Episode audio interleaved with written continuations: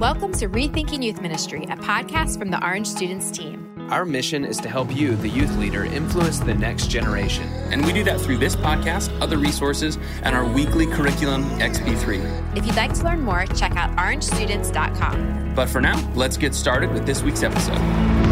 Hey, what's up, everybody? Welcome to another episode of the Rethinking Youth Ministry podcast. I am Brett, and I am so excited who I get to hang out with today. My buddy George, What's up? my buddy Kristen, Hey. and my buddy Crystal. Hey there.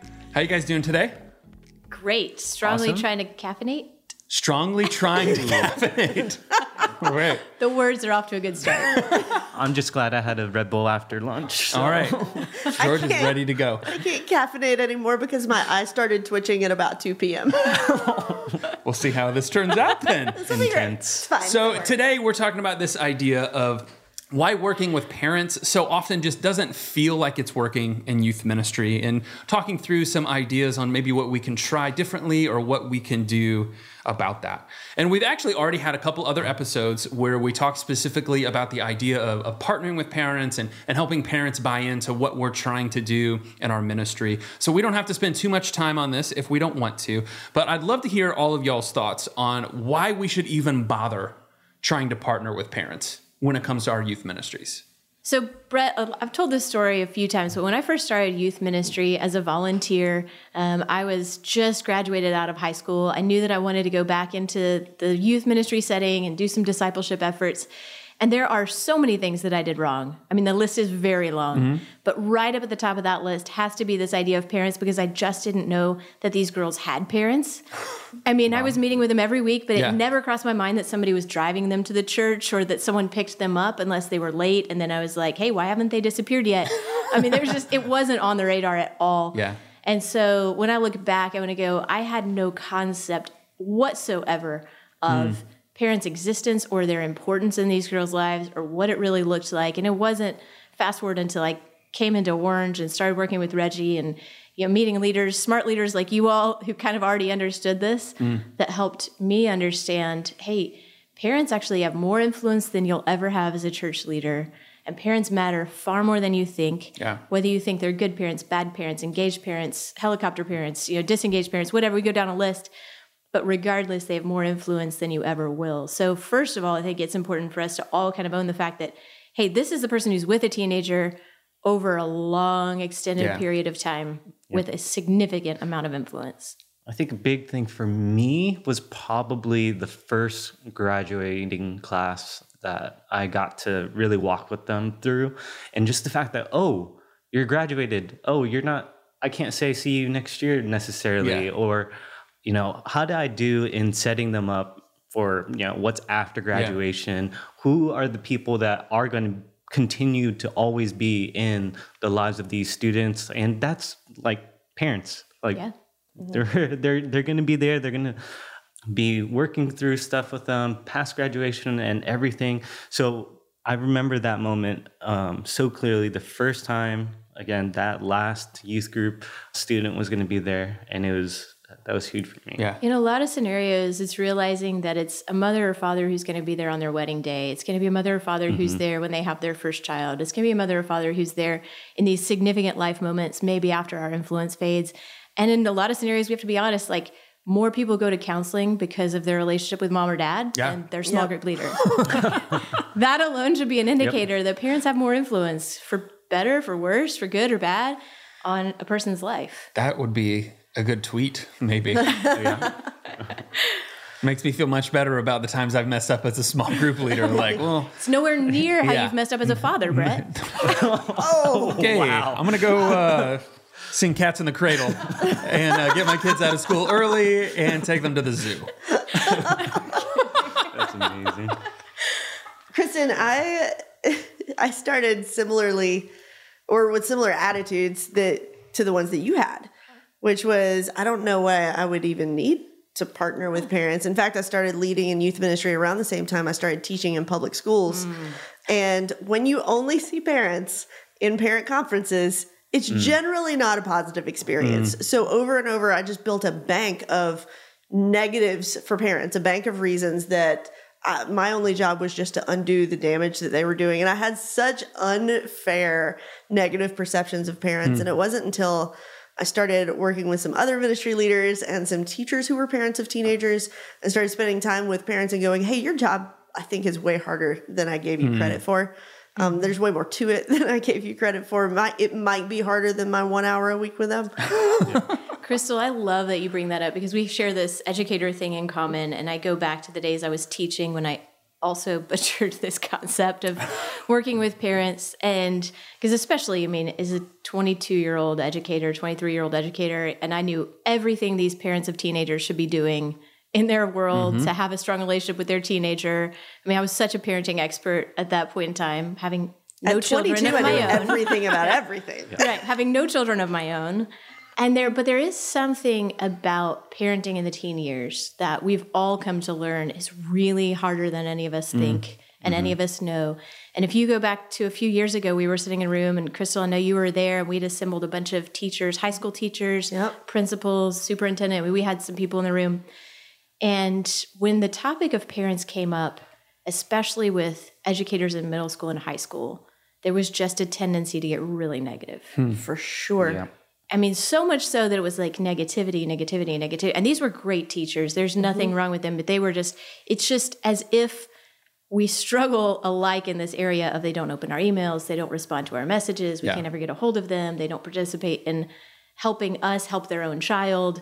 And so this negativity gets bred really easily, both in ministry and in education. Oh yeah. Yeah, and I think I can relate to that in my experience in youth ministry. Uh, I was 21 when I jumped into full time youth ministry, uh, which was a huge mistake. Jeff Perkins, uh, that was the guy that hired me.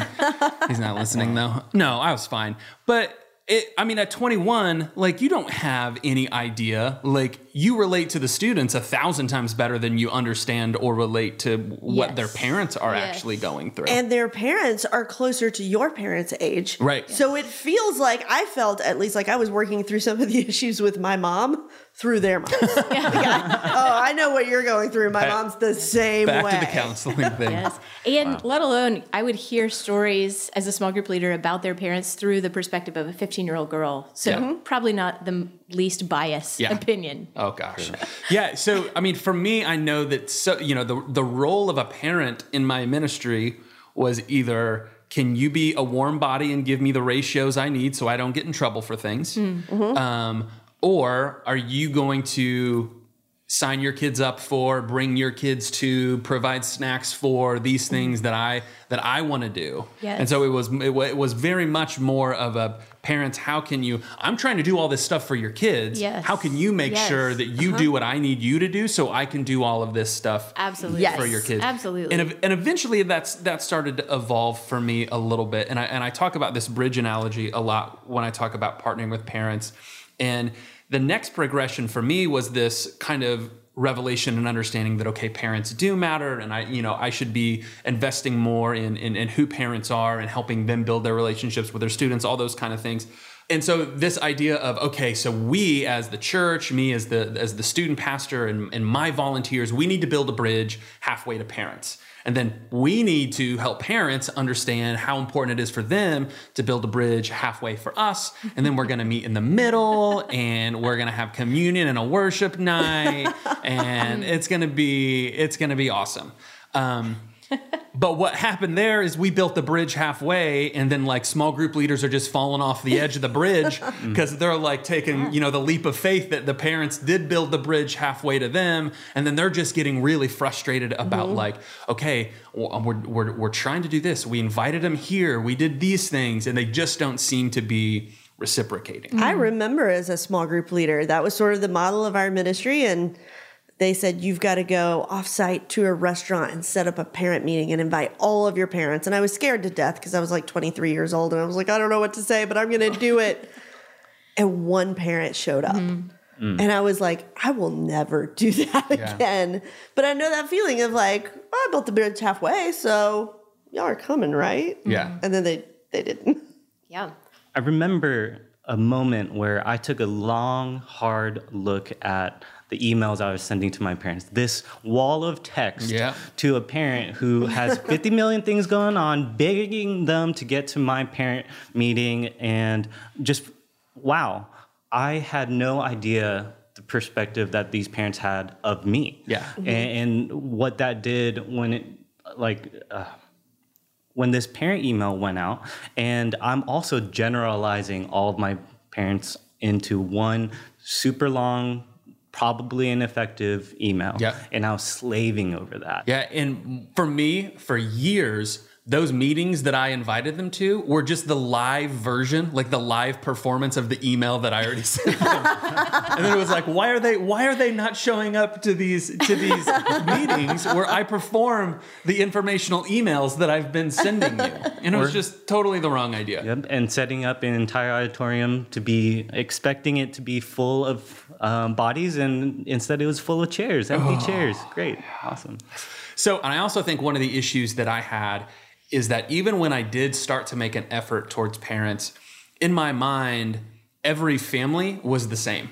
And so I was trying to reach out to all families as if they were, you know, mom, dad at home, like, you know, just kind of the normal traditional family that we might imagine. And actually, only 23.5% of families in the US are defined by married couples living with their biological children. Wow. And so, what what should stats like that mean for our ministries and the way that we're trying to partner with our parents and trying to connect with our parents? I mean, I immediately think of the Facebook group that I have right now with my group of girls' parents, and that typically when I post information, it begins with, Hey, moms and dads. Yeah.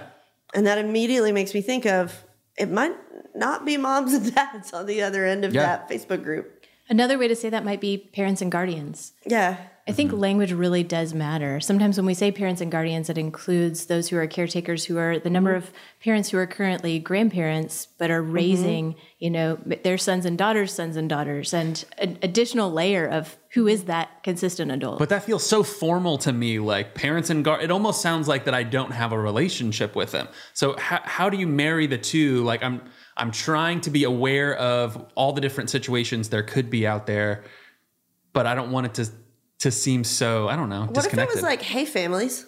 yeah, Hey, Like if we just sounds address great. communication Sure. to Hey, families? yeah, sure. that makes sense. I think the, the key is you watch your language, Yeah. right? You you watch your language and the stories you tell, in the presentations you give, in the images that you use, Yep.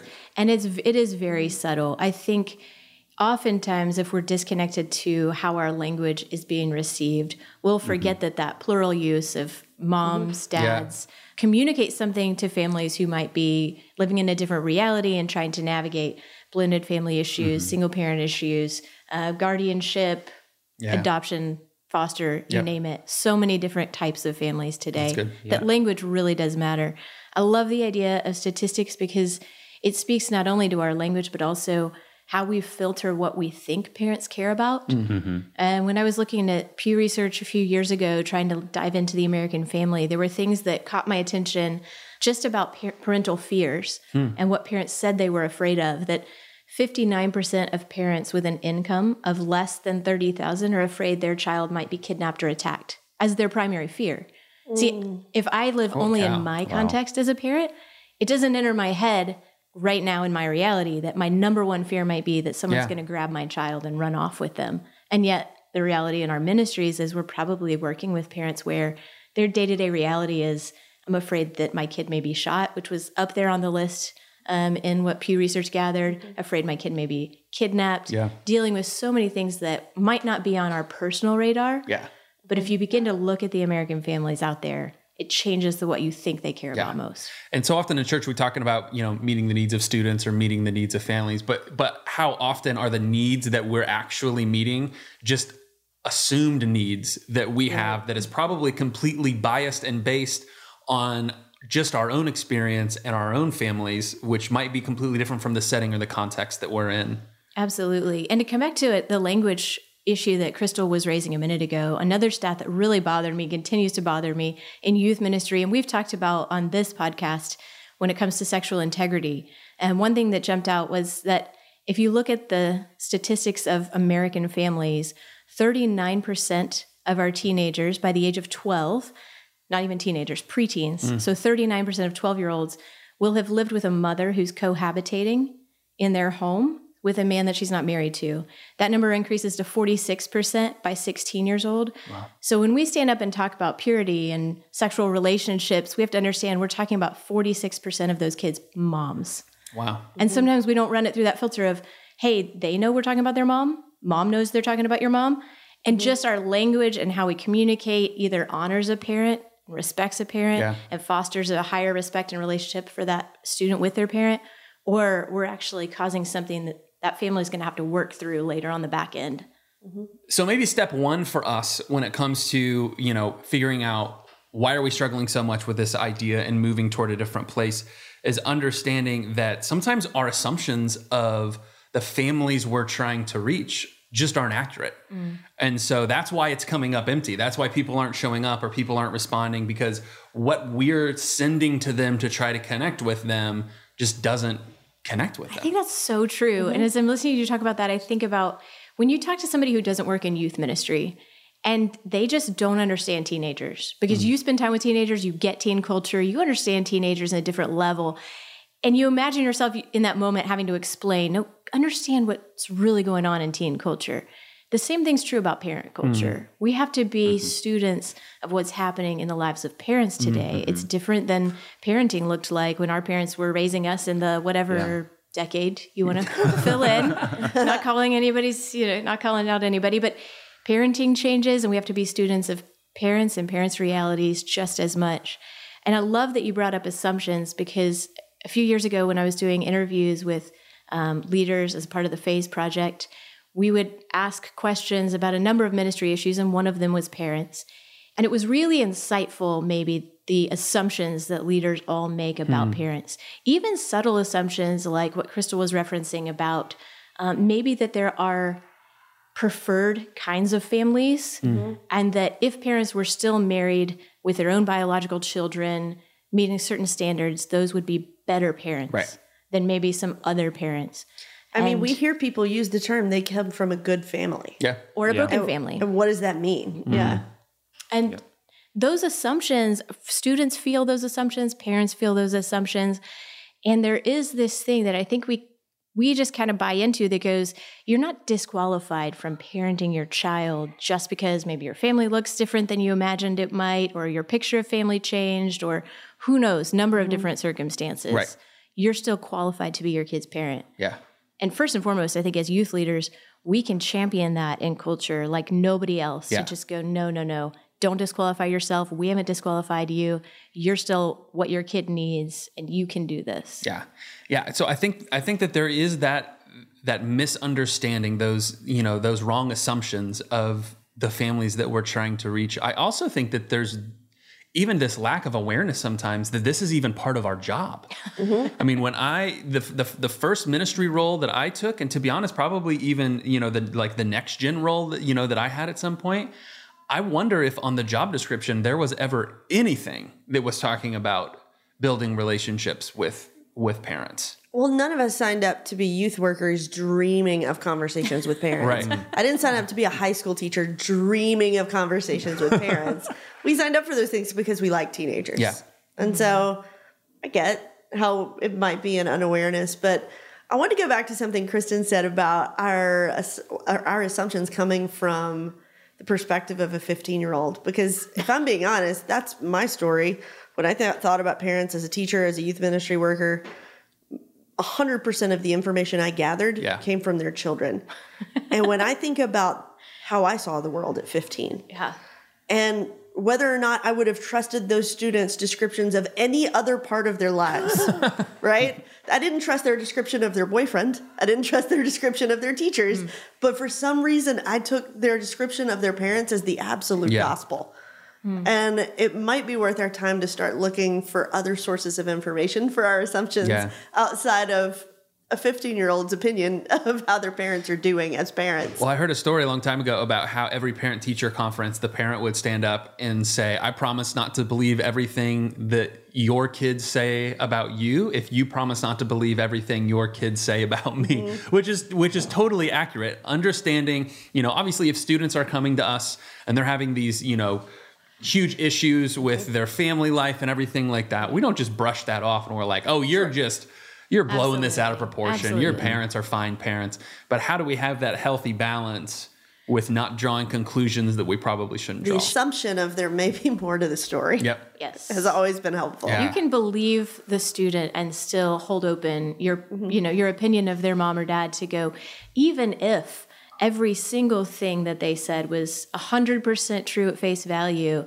there might be context to this situation that Yep. we're missing mm-hmm. just from an empathetic standpoint to go, you know, why might someone who really cares about their kid's future, you know, be in this, you know, living in this situation that they're describing? Yeah. Yeah, because you can get into a lot of trouble with that. If student says blank, then parents must blank. Like it's not it's not a formula. It it's not transactional like that. It's a relationship that Yeah. you know, partnering with parents, helping parents, knowing their faces and names, like that's a relationship. Yeah. The if then gets you, wow, that's a lot.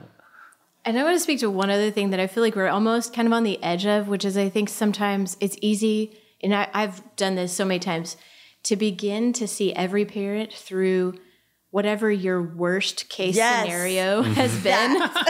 And you're like, no, no, no, you don't understand parents. And you've got this one story of this one time with this one person, and it was Yeah. just, you know, heartbreaking. You you go to trauma and heartbreak, and it was just awful. And therefore, then we draw this conclusion that all parents are no longer worth our time. Yeah. And I mm-hmm. think we just have to own that that's kind of faulty logic. Yeah, for sure. So, with this understanding that I have an array of different families, an array of different parents and you know styles of guardians or whoever it is that are represented with with my students and I'm trying to build a relationship with them. I'm trying to connect with them, to partner with them.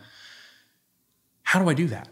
If they're all if they're if they're all different, if they're all in these different i mean do i need to know the the, the personal situations of all of my of all, as as as the student pastor as the, as the key leader of this ministry do i need to know all of those things about all my families what how does it look like for me to start taking steps towards actually reaching them where they are I would say yes. okay yes. You need to know the personal situation of every kid in your youth ministry. And if that's not possible because of the number, it's time to bring in some other adult voices. But hmm. somebody, somebody in the ministry needs to know the family personally of every kid in the ministry. That's why we're such big fans of small mm-hmm. groups driven mm-hmm. ministries here, because that puts some volunteers or some other adults in the life of a kid who are coming alongside the parent, knowing their story, knowing their values, championing the family. Yep. Um, so maybe not you personally as the youth worker, but somebody. Somebody. Somebody should know. Mm-hmm. As a youth worker, I remember it being so huge to at least have a pulse on mm-hmm. what's going on out mm-hmm. there.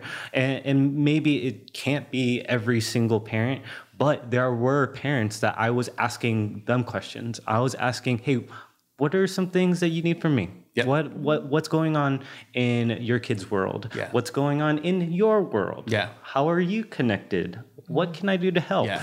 Um, so definitely, I would still say have a pulse on what's going on out there. Having the numbers that you can call up. And I've seen ministries do that with anonymous surveys with parents before, where like once a year they just send like three questions to parents. It's completely anonymous, and it's just kind of some of those like. In, in your family, what are some of the biggest issues right now? You know, what would you want your student to learn most? Like, whatever those kind of things are. Again, just to get a pulse on, okay, what's happening in our families. And if it's anonymous, you know, they're probably going to be way more honest than like, hey, Sharon, I just read your survey. Like, what in the world's happening at your house? You know what I mean? They're not going to be honest in those kind of situations. Absolutely. I love the idea too, though, as a small group leader, one of the best practices I stole from education world was at the beginning of every group sending out an email to parents to say, hey, I'm going to be your kid's small group leader. Can you tell me some things about your child? And mm. one thing I liked about it as an educator and as a small group leader was it let the parent know that I saw them as the expert on their child mm. and that I was going to respect them enough to take their opinion and consider that they understand their child, not just that I'm looking at their parenting through their kid's eyes, Yeah. but I'm looking at their kid through their through a parent's eyes. And no, did everybody send it back? No. Right. You're never going to get 100% parent participation in anything you do. Just if that's your bar, just go ahead and know that Right. that's not going to happen. But the ones that did send something back, Oh yeah. oh, it was, I mean, it moved the bar so Yeah. far, so fast because parents opened up and shared things that, you know, maybe their daughter wasn't going to share with me for two Yeah. years. Mm-hmm. Which I think leads me to this idea that there's almost two different ways we need to connect with parents or we need to think about in ministry is this idea of how do how do I as the student pastor or how do we as the church or the ministry communicate with parents? but also how am I equipping and how am I setting up my small group leaders to really be the one that connects with mm-hmm. and connects with parents? Because the bulk emails that we're talking mm-hmm. about with like, hey, here's what's going on this week, different things like that. I mean, I think that those have a value, those have a purpose. But the value and the purpose of those is not to connect relationally with the people who Yep. who, are, who are receiving mm-hmm. them. And going back to Crystal's point, I think it's really important that we kind of set the tone with parents that we don't expect ourselves as the student pastors to be the one who's going to build a, be able to build a relationship with every student and with every parent. And so, how do we help set our, our small group leaders and our volunteers up to be able to step into those worlds? So there's something that I've done with this group differently than I've done with any other small group I've led. I've been experimenting just to see if it worked. Typically in the past, the student pastor would stand on a stage and say, This is the small group leader, this is the parent, you two are going to work together. And that was the only time the relationship was defined. Mm-hmm. And the experiment that I've been playing with over the last three years with this group of girls is every time I contact a parent, I define the relationship. Hmm. Hey, it's Crystal again. Remember, I'm your, your daughter's small group leader, and you and I are on the same team for the next three years, for the next two years, for the next one year, however long we had left. You and I are on the same team. One of my favorite parts of my job is that I get to tell them the same things that you're telling them. Hmm. And I just over and over and over give that little speech. One of my hmm. favorite parts of my job is I get to tell them some of the same things that you're telling them. And sometimes I'll even ask, is there anything that you've been telling them lately that you would hmm. like for them to hear from another voice? Mm-hmm. And it just defines the relationship. And several of the parents have taken me up on it. And it's been so fun because that's never happened before that I've had private, you know, uh, Instagram direct message threads Yeah. uh, for years going with these parents whose daughters don't know that their parents are feeding me language to say in front of their daughters. I just signed my daughters up for your small group. I would love to take yours. Tell me all the stories, Hensley. I want to know everything. I have a few things I would like for you to say to them, though. But no, it's just been really helpful to define the relationship over and over and over because for some reason, I don't think they heard it at the parent meeting Yeah. that we were on the same team. And it helped when I started saying we're on the same team. And for what it's worth, most of our small group leaders probably aren't at the level that Crystal is. Oh, And my. so, you, I mean, you know, would like an award. legendary small group status over here. But, you know, I mean, this is, you know, for us sitting in this circle, that we live with this stuff. This is what we eat, what we breathe, what we think about. And if you're listening to this, that's probably you too. Um, and you have volunteers and you have small group leaders that want to have an influence in the next generation and they want to have an impact in the kingdom, but they're they don't think about this stuff as much as we do. So, mm-hmm. kind of going back to the awareness piece, we have to help them be aware. How many times do we recruit leaders and we talk about having an impact in the next generation and building relationships with students and all of these different things? And we leave out the parent thing when we're talking about what their expectations, what their kind of requirements to be a good small group leader are, in the same way that that was probably left out for, for some of us. Or we say nebulous phrases like partner with parents and then No never, direction. never talk about what that means, how to do that, what you say. Just do Yeah. that. Everything you said about expectations is great because it's not just painting the bullseye. We got to hit it. And when we mm-hmm. show up for the small group leaders and we encourage them, hey, if we want you to hit this bullseye and that's helping these students, and one of the best ways you can do that is how you help your parents. Yeah. And what language do we give them? What instruction do we give them? And I think a lot of times the tension that I felt is I want to give my small group leaders everything they need to be effective, but I don't want them to feel like I'm micromanaging. Mm. But what I what I found out is they wanted anything I could give them and the freedom for them to make it their own. So mm-hmm. I would send them emails with almost like scripts of like, "Hey, would you would you email your parents something like this?" Oh, that's because awesome. because the chances of them opening it up from their small group leader, whether than it coming from youth at the crossing, you know what I mean? Like it, it is so much higher. And then they get to personalize it, they get to make it their own, and hopefully that turns into some sort of so as long as especially you communicate with your leaders that hey, you, you, you're free, you know your group, you know your parents better than I do. But here's what we're trying to do, and here's something that might help you do that. The more we can give them the handles on those kind of things, the language pieces, and some direction, And even beyond just those resources, it's also how we tell stories, right? The Yeah. way that we tell stories in front of our small group leaders. I remember listening to Kevin Ragsdale, who was kind of overseeing uh, me when I was a small group leader, share stories about things other small group leaders had done to connect with parents that just, I all of a sudden saw something I'd never seen before and thought, oh, wow, I love how they did that. And that's incredible. And that's what they're celebrating here in this ministry. And it just, it motivated me in a different way. Yeah. And I think the way we tell stories, even to senior leadership, matters. If these are the stories of small group leaders connecting with parents that you celebrate to even your leadership, Yep. it's another way to reinforce hey, in youth ministry, I'm measuring my success based on some of the wins I see small group leaders having in relationships with parents because I know life change will happen. And the more we tell that narrative over and over Yep. and over again to our executive leaders, um, to the church body at large when we get a chance, to our other volunteers, there's something that's really inspiring about Yeah. that. And what we celebrate gets repeated. That was a quote. I don't even know where that came from or who originally said it. But that was something in my last church we talked about all the time. What gets celebrated gets repeated. And so, how are we telling those stories? What platforms? Mm-hmm. so, in our meetings, how often are we telling those kind of stories? We had a Facebook group just for our small group leaders where every single time someone ever told me a story like that, I was like, can you put that on the Facebook group? Mm-hmm. Because I didn't want it to come from me. I wanted mm-hmm. it to come from, you know, their their peers, fellow small group leaders. Hey, I did this. Here was the outcome. How cool. Yeah. All right, so we've talked about all these ways about maybe why why they're not working or kind of some of the barriers on how we can we can do this better. But let's get practical for a little bit. I want to I want to hear your thoughts on a couple different ideas that I think will help us better partner with parents and get better about being intentional about where parents are and, and getting them what they need where they are. To me, I think two of the biggest things, this isn't all encompassing, but I think two of the biggest things is this idea of building trust and resourcing parents. And I'd love to get some of your thoughts on those two ideas. So, what do you think it looks like for us to build trust with the parents of our students in our ministry? First of all, I love that you start there because I think so often in youth ministry we skip that one. Hmm. We go straight to hmm. resourcing parents and we miss the most essential point, which is a lot of parents don't trust us. I mean, we Yeah. know that we're trustworthy, right? Because we know us. We know, I mean, we like us. We Yeah. like our listeners, our listeners like us. I mean, we're all one big happy family. We trust us. But a lot of parents, the reality is, don't trust the church. And when someone you don't trust resources you, it, you don't trust offensive. it feels like someone's telling you that they know what to do more than you know what to do. Yes. And talk about a personal issue. It's somebody telling you how to parent your kid. Yep.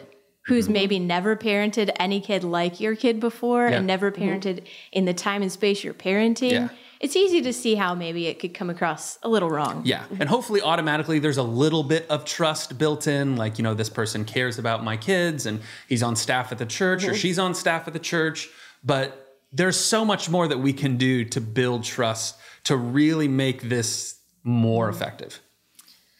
My own experience with parents has been some of their personal history with the church and being hurt by the church Oh, yeah. meant that me being a part of the church or a on staff point. at a church or Yeah. connected to the church was not like a helpful good. thing. Yeah, no, Man, that's it made true, me yeah. less trustworthy to them. So one of the things that I've worked really hard at being intentional about is just complimenting parents when their kid does something good. And for Mm-hmm. some of them, I have to look really hard sometimes. Give me something. But for the most part, I get to see their kids at their best. They're they're at our youth ministry because they want to be. There's something great about them that chances are their parents either coached in them or gave to them genetically. It's easy to shoot a quick text and be like, "Hey, mm-hmm. high five on the parenting front. Emily was asking some great questions this week. Mm. High five on the parenting front. Man, you guys must be talking a lot about patience with others. I noticed that Kat was really patient. That mm. sort of thing is it's an easy win and an easy trust building mechanism to say that, hey, I notice you're doing good. Yeah, that's good. And I think it's so infrequent, honestly, in our culture for somebody to come alongside of a parent, especially a parent of a teenager, and have those kind of words for them because the school, like we talked about earlier, tends to sometimes have some critical, you know, thinking regarding parents. Uh, maybe there's a sports leader or there's a grandparent looking in or somebody in that generation who's going, You're not parenting the way we used to parent in my generation. And there's just all kinds of voices looking in, going, You're doing this wrong. You're messing this up. And whatever is broken in your child is probably your fault, mm-hmm. mom or dad. And that is just sort of the preeminent, like, feel of our Yeah. culture. So to come in and speak something different and go, No, we see good in your kid. Yeah. and we're going to give you credit for the good mm-hmm. in your kid and the hope that we have for your kid is just a unique voice. That's great. So what else? How else can we build trust with parents? I think it's acknowledging at times, well, their previous church experience might be that we dropped the ball. As the church, we might have dropped the ball and um, we left them hanging after KidMin. And, and we didn't pick it back up. We didn't hand off uh, as much as we talk about handoffs in you know, KidMin to StudentMin. That needs to happen for parents of those students as well. I think it's also important for us to evaluate our own motive mm-hmm. as to why we're communicating with parents and talking with parents to begin with, because parents, just like teenagers, can get to, they feel what your motive is mm-hmm. in this. Mm-hmm. And is it really to change them? Is it really to get something from them?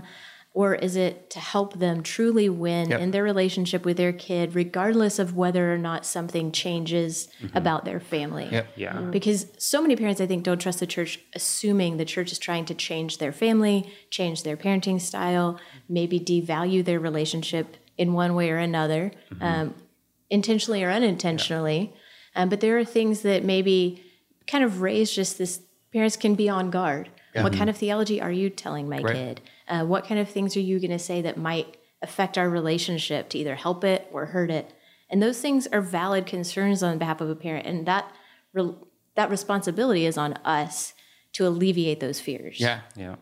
And I think to that point, and to kind of go back a little bit to communicating clearly, we also have to think about the parents that don't have any idea how to take this whole faith thing and you know package it in a way for their kids for the very first time they don't know what a parent cue is supposed to do they don't know what uh, why you're even reaching out at times Yeah. um, so motives that's huge and clarifying that Yeah, and to to kind of piggyback on that, you know what what I often tell if I'm talking to you know t- to student pastors and they're like, we're not really doing anything with parents at all. I say the easiest way to start building trust with parents is that you start to communicate consistently and clearly and concisely. like the last one Yes, Concisely.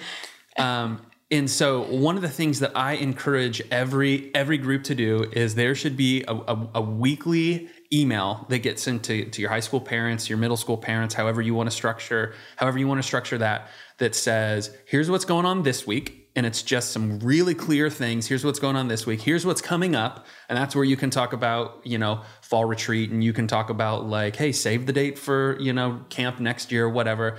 And then there can be, you know, if you've got some sort of resource or a blog or if you've got a podcast or like a funny meme or something in there, but it's something that comes every single week that communicates clearly with them, that's easy for them to read, that's easy for them to search back for because people don't read your emails when they get them, people read your emails when they need them. And so you have to be able to title them in strategic ways, send them at the same time every single week, because just that consistent communication is going to start to build some trust that, hey, we care to communicate with you. And we're not just assuming that you know everything that's going on and putting the ball in your court to always, you know, be looking for the answers. We want to give them to you every single week. consistency is great for building trust. I think it's also important to evaluate our expectation of that because sometimes um, listening to educators, listening to church leaders, when we begin to expect that parents are reading the email because I mean, after all, we spent a lot of time on it. Like, right.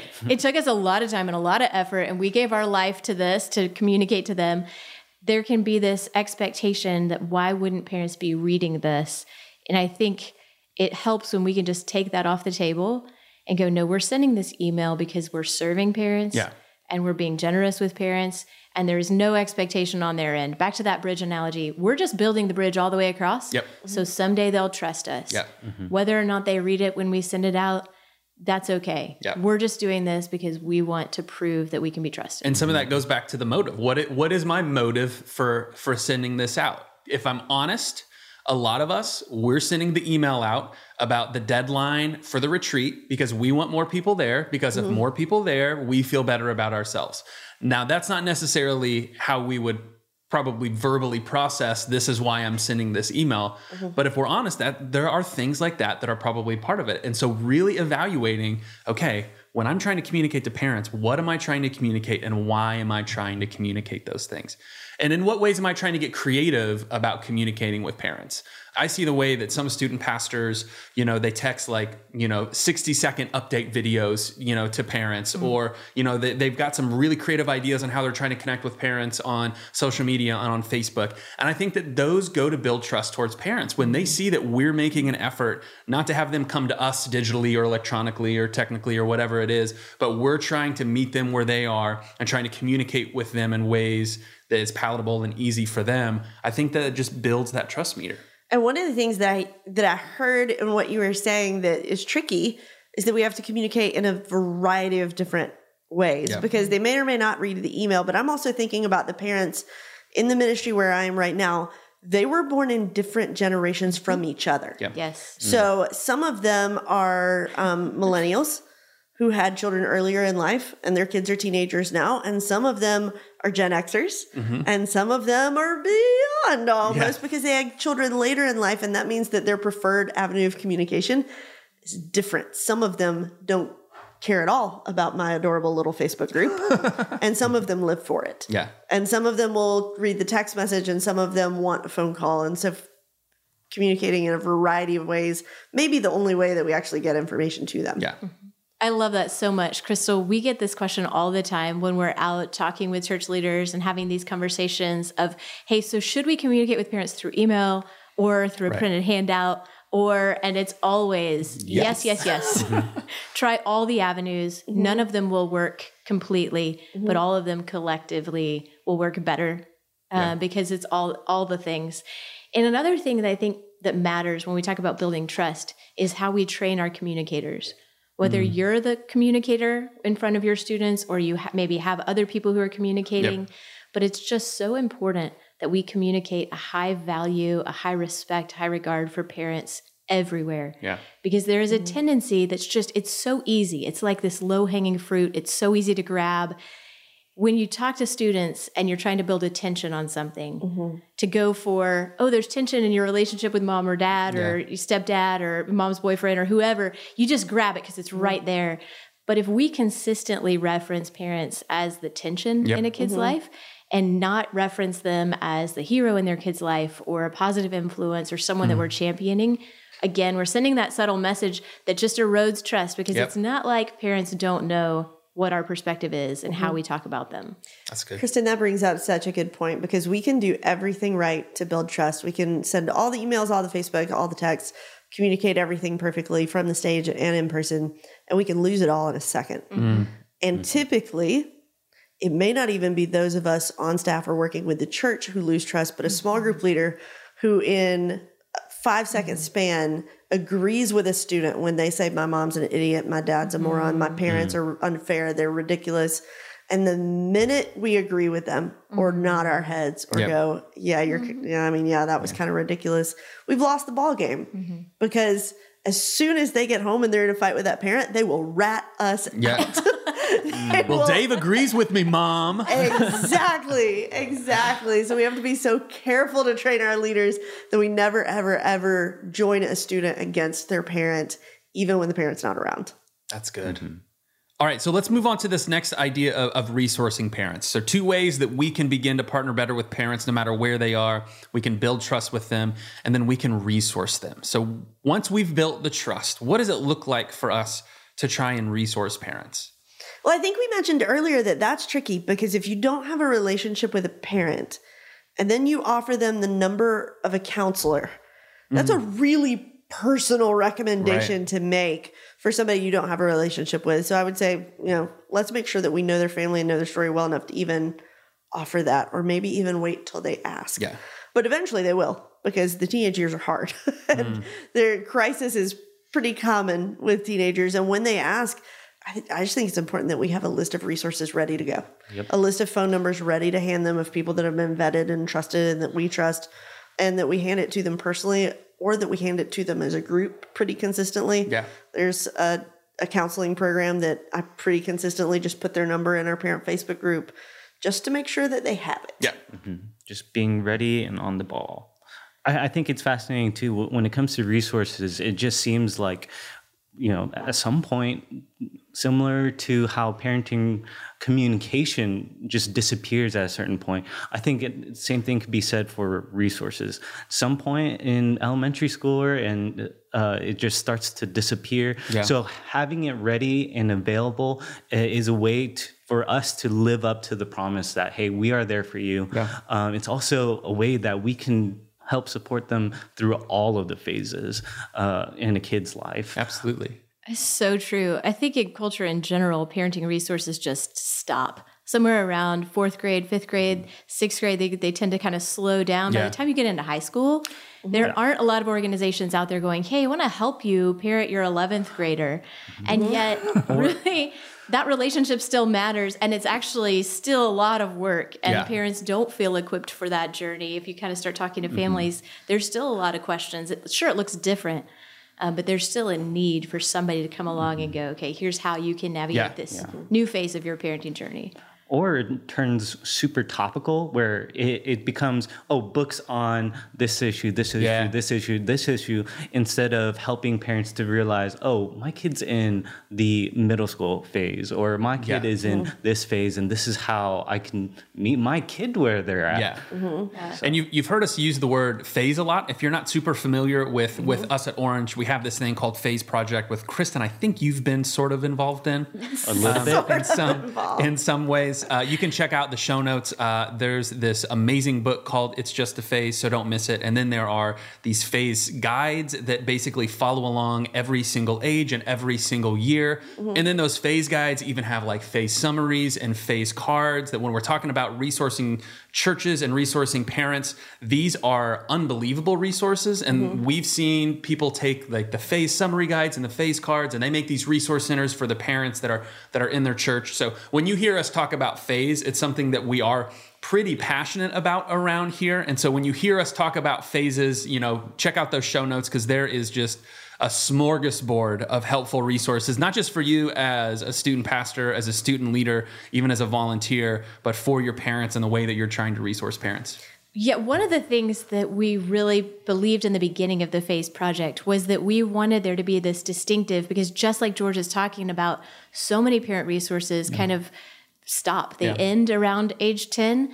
Um, I know when I first started my parenting journey, I signed up for babycenter.com. They were sending me weekly emails about my two year old and about my three year old. But then those kind of just end. And you're left as a mom or dad going, okay, wait, did they just stop growing? Did they stop changing? you know, evidence in my home suggests otherwise. Um, there's not a lot out there. And even when you get back to some of the basic tenets of child development, you look at Piaget and Kohlberg and Erikson, a lot of it groups adolescence into one bucket. Yep. And so you get to about the age of 10, and 10 to 25 is all the same bucket. And That was Crystal's us- Sunday school class growing up. Yeah, that was the, the Sunday school class I grew up in was ages 11 to 26. Well, they no probably Wow. read developmental theorists. Yeah.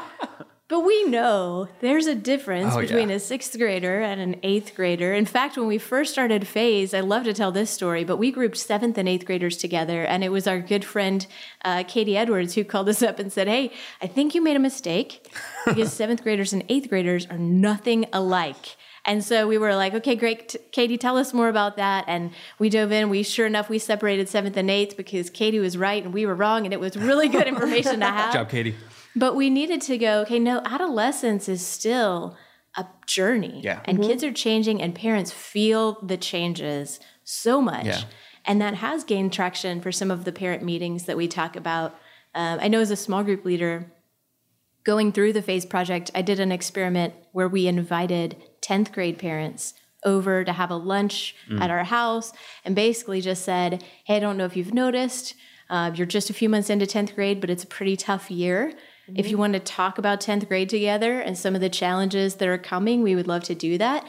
And I mean, it was surprising to me. We mm-hmm. had a better turnout than we'd had on a lot of things. Mm-hmm. Dads that came, some parents who came that didn't know that we were a church at mm. all. But there was a, we were tapping into a tension of, hey, 10th grade is hard, and we want to help you with this resource and this content that will redefine your relationship in the phase that you're in right now.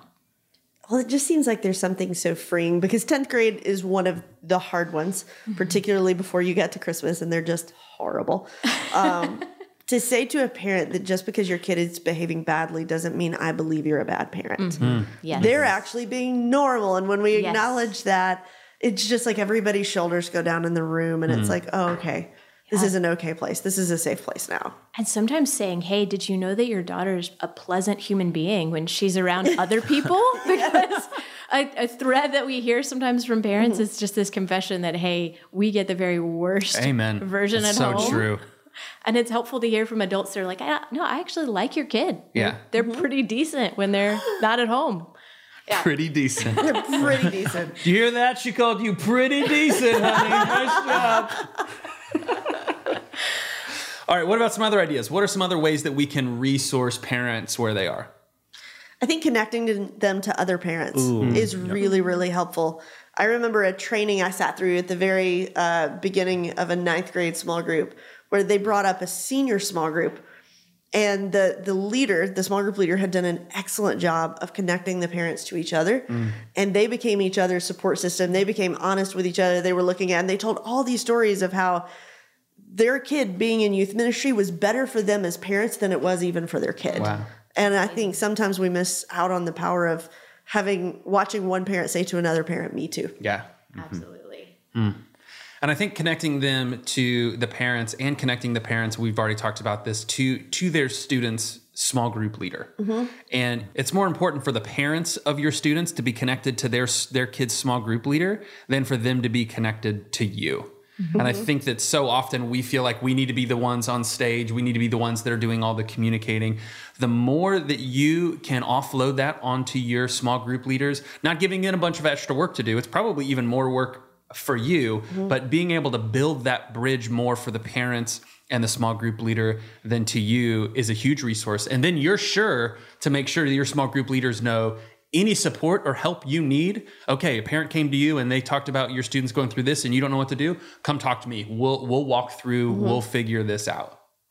I love the idea of making sure parents have somebody in their court because Yeah. that's so important in the teenage years. There's this thing that I've kind of observed over the last few years, and this is a hypothesis. I don't know if it's true, but if you look at Facebook, where a lot of parent conversation happens, mm-hmm. um, a lot of parents in the younger years do crowdsourcing Oh yeah. Mm-hmm. data. Mm. It's like, how do you get your baby to sleep through the night? Yep. How do you get your toddler to eat vegetables? How do you, you know, deal with homework situations? There's so many things that we crowdsource. Does anybody know of a good swim league in the Yeah. area?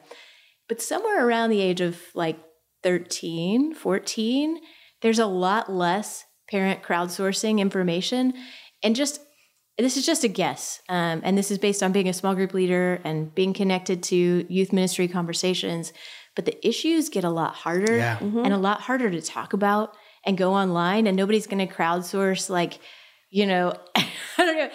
How do I get my teenager to stop making out on the living room couch? It's creeping us all out. No one says that. Nobody's, there's just a whole lot of issues. There's no go, way to crowdsource it without like making your, your kid, kid. look terrible. or making you look terrible Yeah. or just this massive shame fest and so we don't know mm-hmm. how to go to That's anybody and go interesting. like mm-hmm. how do i knock on your door and say okay uh, i don't know how to talk to my kid about the pornography addiction that i've discovered is going on Yep. inside of my own home mm-hmm. because how do you start that Yep. conversation and so connecting them to another parent in the same phase over time can create a safe Yeah. enough place for parents to talk about issues that are really really challenging And that that go, going back to the bridge analogy earlier that I used for so long in ministry, I thought, hey, we're going to build a bridge halfway to parents. Parents are going to build build a bridge halfway to us, and it doesn't work. In reality, parent ministry is building a bridge all the way to parents, and they still often choose not to cross it until crisis hits. Hmm. But when when something like that does happen, they discover some sort of an addiction, or they find out that their kids are cutting, or they're getting a divorce, or you know they come out, or something along those lines we want to be at the top of their list of people that they trust mm-hmm. that they can go to maybe not even necessarily for answers but just for prayer for support just for some stability mm-hmm. in their life. And sometimes that's all building the bridge is. We put the years and the years and the years of building the trust building the trust resourcing resourcing for that moment maybe their senior year where the parent finally comes to us and says i just found out this. Right. what do i do? Right. There are more parents than I think we suspect who are looking for someone they can trust yeah to help them with the issues that they're carrying, but they're just so deeply personal and so difficult. It's hard to know where to turn. yeah All right. So what I'm hearing with this idea of, you know, why maybe partnering with parents isn't working for us is that sometimes we're operating from the wrong assumptions. Sometimes we're a little bit too narrow in what we're trying to do or, or who we think that we're trying to reach. Sometimes we're assuming that everything should be coming from from us or the ministry and not necessarily maybe some volunteers or small group leaders that have more of a, of a personal relationship. But I do think that there are some really easy and clear steps that we can take forward, even if we're really frustrated with how our parent ministry is, is going right now. The two things we talked about, about building trust and starting to resource parents in some ways that ultimately, in my experience, have led me to realize that even in the moments where I feel like nothing is working with the way that I'm trying to partner with parents, so much of partnering with parents is us feeling like we're doing a lot of the work and then just waiting for parents to respond which can feel really frustrating sometimes mm-hmm. because we feel like that we're inviting them to something. We've all been in places where we're inviting people to something and people don't show up. And sometimes that's just what parent ministry feels like sometimes. But then you get that phone call from a parent whose student has just committed suicide that you didn't know that you ever even had a significant conversation with. But you were somebody that they had on their list at the top of their list to deal with the most difficult situations because of the time and the effort and the energy that you've put in to building that trust. So it's so easy for us in those moments and in those emails and in those meetings where people don't show up for that you wish did. Yes, could we, should we get a little more creative with some of those things? Could we shift some things around and do things differently? Yeah, all those things can happen, but it's so easy for us in those moments to feel discouraged and frustrated that nobody's paying attention, that nobody's listening. I shouldn't even bother with doing this. But there's so much more that's happening there and the trust that we're building. So even if it feels like it doesn't matter, just let us encourage you that it does matter. Yes, that doesn't mean you shouldn't switch some things up, but keep doing what you're doing keep trying to get better and sharper at the craft that you're trying to reach out to parents and reach out to them specifically where you are. And eventually you will start to see some of the fruit that will come out of that. Brett, there's so much of this that comes back to a mindset for me. When I first started youth ministry, it was parents not on the radar. It yeah. moved quickly into parents are a negative force to overcome. But when we shift the way we think about parents, it will shift the way that we view our success in mm. this parent ministry. Mm. In the same way that when you first started leading a group of eighth graders, and you went, okay, discipleship with eighth graders is impossible. Mm. There is no life change. This is ridiculous. all that we do is play games and tell jokes, and these guys are not paying attention. I mean, we've all had that moment in youth ministry. And when you stick with it for the long haul and you don't give up in youth ministry, you don't get suddenly magically eighth graders that are coming up to you going right. oh this you know spiritual truth was just transformed my mind today and i'm a completely new human yeah. uh, no you see that years later and the same is true for parent ministry mm-hmm. when we change our perspective about parents when we stay committed over the long haul we're going to hear the stories like you're talking about and that is when we'll know okay this is working yeah we just had to stick with it longer stay more committed, lean into the tension, and not disengage as soon as we saw evidence that maybe it wasn't working right. and it's not worth the effort anyway. Yep. Kristen, thank you so much for joining us on this one. George and Crystal, thank you as always for your input. And, and thank you all so much for joining us for the Rethinking Youth Ministry podcast. And our conversation about partnering with parents doesn't have to stop here. Uh, in fact, this topic is actually something that comes up pretty frequently on our Facebook group. So if you want to join that conversation with us, you can just search Orange Students on Facebook or just visit our show notes at rethinkingym.org for a link to that. And, and that's also where you can find all of these resources that we've been talking about in this episode. And until next time, thanks for listening.